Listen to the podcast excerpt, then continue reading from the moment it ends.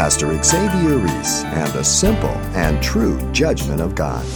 How do you respond to prophecy, to the judgment of God, to the warnings of God?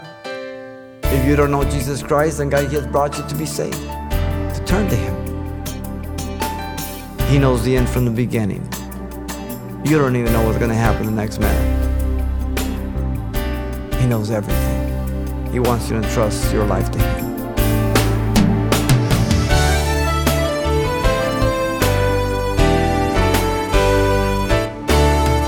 Welcome to Simple Truths, the daily half hour study of God's Word with Xavier Ries, Senior Pastor of Calvary Chapel of Pasadena, California. It's been said that God's accounts do not need to be settled all at once. In today's study, Pastor Xavier points out that we do indeed reap what we sow. Well, the prophecies found in the book of Ezekiel can serve as a warning to those who insist on walking opposed to God's Word. It's time to begin today's Simple Truth study, The Judgment of Tyre. Let's listen.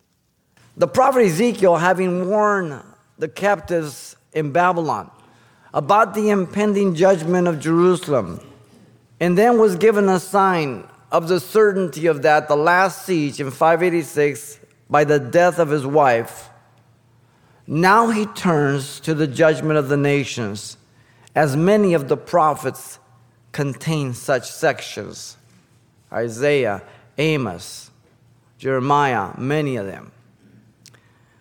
What we want to do is focus on one of the most incredible prophecies in Scripture, the prophetic judgment against the city of Tyre, which is described for us in three movements here in this chapter.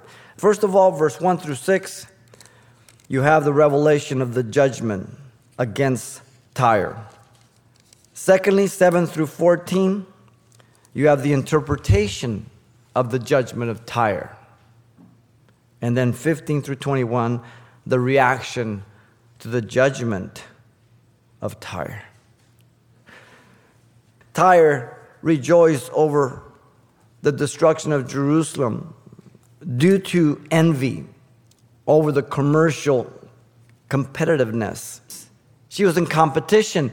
Her competitor is out of business. Well, all the business is mine. Tyre could now be the sole negotiator and controller of the trade routes instead of Jerusalem. Tyre, as you know, had a long history with Israel. Ahiram, the first king of Tyre, in 969 to 936, made pacts with David and with Solomon. He supplied the lumber and the workers for the temple and many of that in 2 Samuel 5, 1 Kings 5, 18, and so on. You can look in there. Long history the posture of God was unfriendly. Therefore, thus saith the Lord God, the warning was true. Behold, I am against you, O Tyre. I am against you. And I will cause many nations to come up against you. The force and intensity would be like the waves of the sea, one after another, as the sea causes its waves to come up, he says. In verse 4, of the promised destruction would cause the site to be unrecognized. Quite amazing detail. I will also scrape her dust from her and make her like the top of a rock. He's going to clean her plate. Notice the place of judgment would become the location for fishermen, next it says. The city would be reduced from a power of wealth to a place of drying out fishing nets. You talk about being humbled. it should be a place for spreading nets in the midst of the sea. Notice, then we are given the interpretation. I love Ezekiel because many times he gives the prophecy and the interpretation. We're not left to our own interpretation. Look at 7 through 11. This is the short term fulfillment through the king of Babylon. Verse 7 the judgment would be from God, but he would use man. Behold, I will bring against Tyre from the north. The person is named Nebuchadnezzar, king of Babylon. King of kings, he is said to be. The powerful army is described with horses, chariots, with horsemen, and an army with many people. Then 10 and 11 the judgment would come to pass. By the powerful army of Nebuchadnezzar, he would penetrate the city. He says, Because of the abundance of his horses, their dust will cover you, your walls will shake at the noise of the horsemen, the wagons, and the chariots. When he enters your gates as men enter the city, that has been breached. So it's as if it was already done. So by a powerful army, but also by possessing the city. Look at verse 11. With the hooves of the horses, he will trample all your streets. He will slay your people by the sword, and your strong pillars will fall to the ground. So here we have the first fulfillment. He is called by name. Nebuchadnezzar would fulfill the first part of this attack. The long term fulfillment would be by Alexander the Great, verse 12 through 14. They will plunder your riches and pillage your merchandise, in beginning of verse 12. They will break down your walls and destroy your pleasant houses. The invasion, next notice, would gather the debris of the city and cast it into the sea. How weird is that? They will lay your stones in the midst of the water. They will lay your timber stones in the midst of the waters. They will lay your soil in the midst of the water. Amazing. Weird prophecy. But then in verse 13 and 14, God predicted he would terminate the existence of the city of Tyre. There would be no joy or celebration ever. Don't miss that little word. I will put an end to the sound of your song and the sound of your harps shall be heard no more. There it is. No more. 14, there would be no sign of her existence. I will make you like the top of a rock. You should be a place for spreading nets, and you shall never be rebuilt. Whoa, top of a rock, clean, never rebuilt. Now, Dr. Stoner, in his little book, Science Speaks, and it's out of print unless you can get on eBay and, and catch one. Uh, just incredible little book. He takes chance of probabilities of mathematician. No one's ever refuted those uh, chance of probability things, and he goes through the Bible and, and does all these things, these probabilities, just incredible stuff. Let me give you uh, what he did with, with the fulfillment of Tyre here, okay, in prophetic form. He says the following, listen closely. As Alexander began his great conquest against Persia, which is modern day Iran, by the way, he says he feared the Phoenicians might attack Greece, so he moved south to take Tyre first before he moved on to King Xerxes. Now, he was unable to take the city, so he captured other cities, Brother Stoner says, and he took over their fleets to attack the island city, but its combined efforts failed. Alexander then decided to use all the materials of the city, Tyre, of the mainland, the one that Nebuchadnezzar has seized, and build a causeway out to the island and just march his troops as he's building it towards the island. The materials not being enough, he scraped up all the soil around the city and with it completed the causeway. Notice verse 4 and verse 12 scraping it like a rock. After seven months, by a combined attack of land force and marching in over the causeway and the fleet's conquered city, he took Tyre. Amazing prophecy.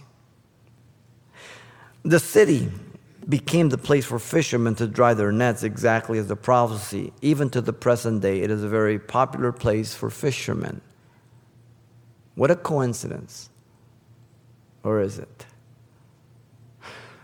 The original city of Tyre has never been rebuilt, as the scriptures declare, because it is not known exactly where it stood. That is how clean Alexander the Great scraped the entire area declared in verse 13, 20, and 21, never to be built again. Other cities around there, Sidon exists today. Other cities were they were rebuilt, but not the original city of Tyre. Tyre today is not the original city that was destroyed. So please understand that. Don't think that I'm losing my marbles. The interpretation of the judgment of Tyre can be verified by history and archaeology. Incredible prophecy. Now, but God's not just interested in impressing us. The third movement gives us the reaction to the judgment of Tyre. Verse 15 through 21. 15 through 18, you have the people would be astonished at her destruction. Verse 15, the surrounding people would be gripped with fear. Yahweh states a question rhetorically, implying an obvious answer. Listen to it. Thus saith the Lord God to Tyre, Will the coastlands not shake at the sound of your fall when the wound cry, when slaughter is made in the midst of you? The only answer is yes. It's rhetorical. The small city states of the Mediterranean would be shaken at the news of the fall of Tyre. In fact, the word shaken means to quake. We're not talking about just being spooked a little bit, we're talking about freaked out. and this is the point, don't miss it. Here's the key Tyre should have quaked at the news of Jerusalem's fall, but instead she gloated and only saw her financial advantage over her. Wow, there's the contrast. You see it? Will they not fear and quake? You should have done that. Wow. The small city state would shake when they heard the horror of the wounded cry Slaughter is made. Nothing will put fear in someone like when one sees a powerful person overcome. Whoa. It makes you turn around and head the other way. The small city states depended on Tyre for protection and commerce. They were now vulnerable and financially in jeopardy. Notice verse 16 the surrounding rulers and leaders of the sea commerce would participate in funeral memorial. The rulers and leaders would disrupt their activities to mourn the city. In verse 16, they would pay their respects when then all the princes of the sea will come down from their thrones. They would humble themselves for the city, lay aside their robes, and take off their embroidered garments. The rulers and leaders would grieve for the city. They would be physically shaken as they dressed to go. They will clothe themselves with trembling. They're contemplating, they're thinking. This is the 9 11. Freaked out. Couldn't believe their eyes. Like we couldn't believe our eyes as we saw those towers come down. Wow.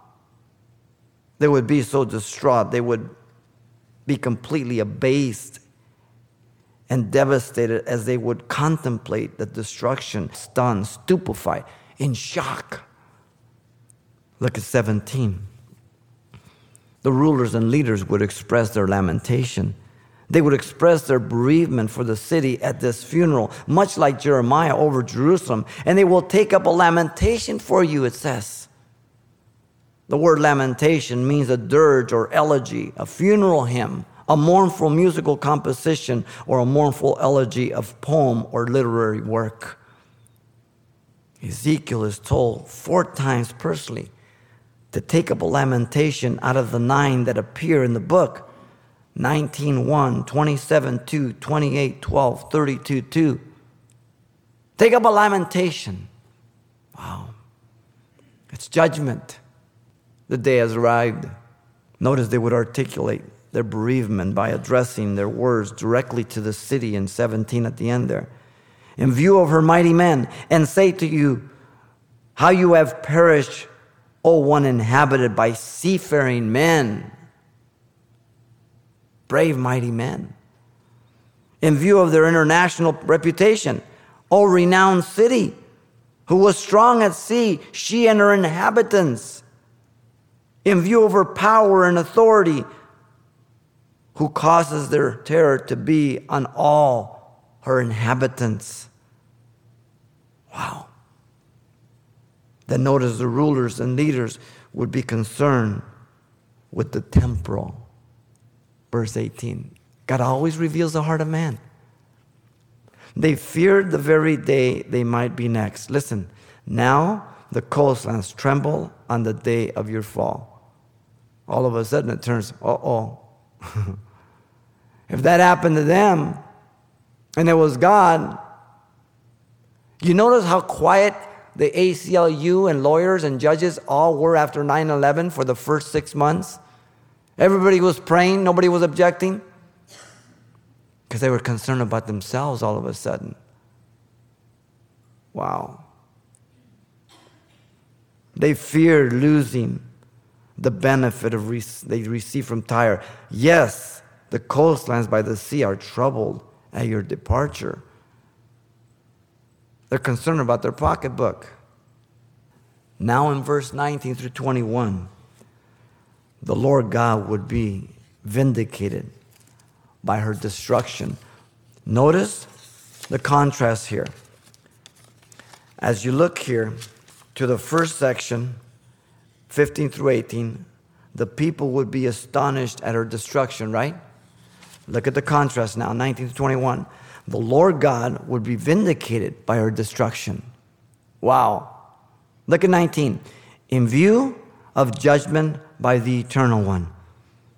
This was divine judgment. For thus saith the Lord God, when I make you desolate city like cities that are not inhabited. This was reaping the consequences.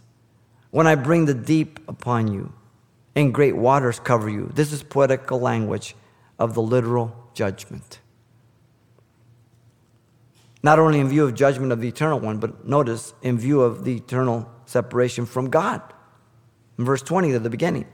This again, in political language, describes Sheol, the place of departed spirits, the abode of the wicked, though the word Sheol is not used, but the word pit, which means a cistern or a dungeon. But the language is very, very clear. This description cannot be missed or misinterpreted. This is the place of the departed wicked at death. Listen, then I will bring you down with those who descend into the pit to the people of old, and I will make you dwell in the lower parts of the earth, in places desolate from antiquity, and those who do who go down to the pit. God has vindicated. But also in view of, etern- of the eternal word of God that is trustworthy in view of the eternal word of God, which is trustworthy. Look at verse 20 at the end. As an earthly witness to the accuracy of his word, so that you may never be inhabited. His eternal word, it'll come to pass, as history very well verifies. And then, in view of the eternal glory of God, as people recognized it, that it was divine judgment. It says, And I shall establish glory, listen, in the land of the living. It's a witness upon earth that God has visited in judgment. God gets glory for that. Whether people believe it or not, He gets glory because He's faithful to warn and He's faithful to judge, and He leaves a marker on earth. We live over a cemetery of judgment of the first world. We call it archaeology. God calls it judgment and his glory as a witness. The word glory means beauty, honor, the idea being fear and reverence towards God. Yahweh commanded destruction the very destruction of Tyre. I will make you a terror, and you shall be no more. Yahweh commanded Tyre would never exist again. Though you are sought for, you will never be found again, saith the Lord God. Pretty final. Pretty final. Man should be astonished and fear having all the prophecies revealed in the scriptures, but he does not. Rather, he declares boldly and brashly that God does not exist. The fool has said in his heart, There is no God. Psalm 14:1. Only fools say that. And the word means insane. You have to be insane to say there's no God. You would think that man would examine the chance of probability and rationally conclude that the prophecies are so precise and so extensive that man could not have written them. But he doesn't. He hardens his heart. The heart of man is deceitful, desperately wicked, as you know, Jeremiah 17 9. That's the condition of man. Man is finite and has a certain number of days. Then death will follow. God knows the number of days, and God will then separate all who reject them through unbelief due to the hardness of their heart from his presence for all eternity. Death is defined best by eternal separation from God on that side. From here, it's absence from the physical body. The permanent and eternal place of torment is called Gehenna or the lake of fire, where all who have rejected the gospel in Jesus Christ will be cast in after the white throne judgment as they are judged for their sins. Revelation 20, 11 through 15 gives us that. Let me read it for you. Then I saw a great white throne, and him who sat on it, for those whose face the earth and the heavens fled away, and there was found no place for them. Speaking about the non believer. And I saw the dead, small and great, standing before God. The books were open, and another book was open, which is the book of life. And the dead were judged according to their works by the things which were written in the books.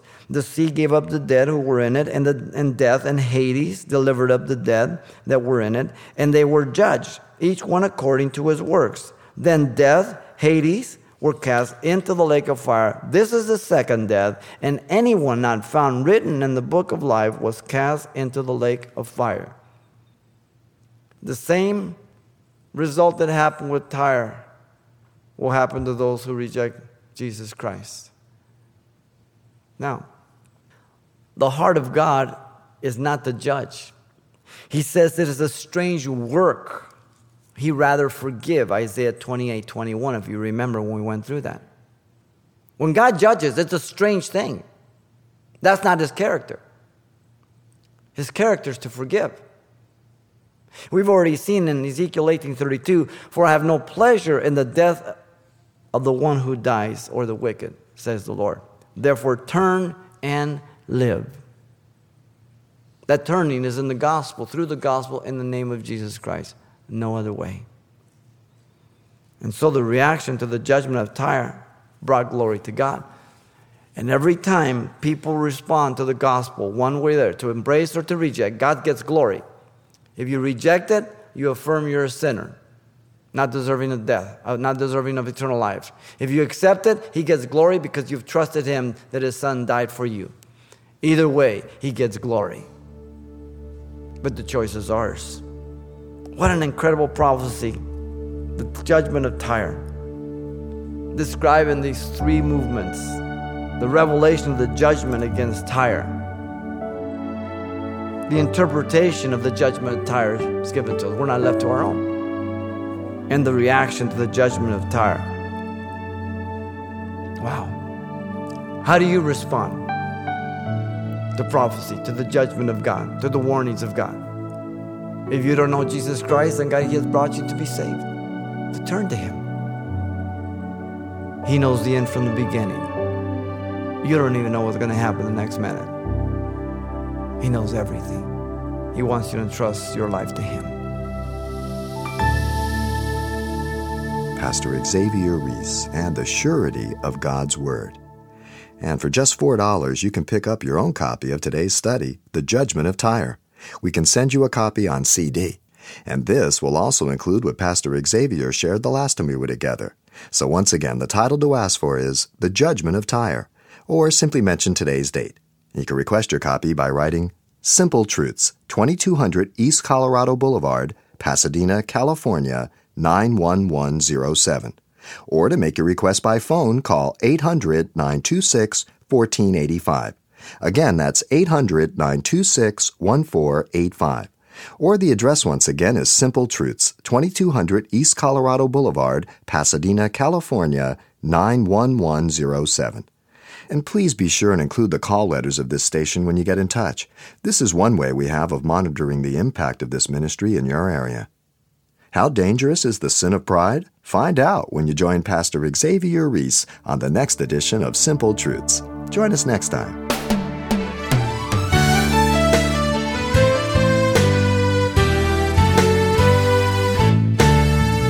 Simple Truths with Pastor Xavier Ries, a daily half hour broadcast, is a radio ministry of Calvary Chapel of Pasadena, California.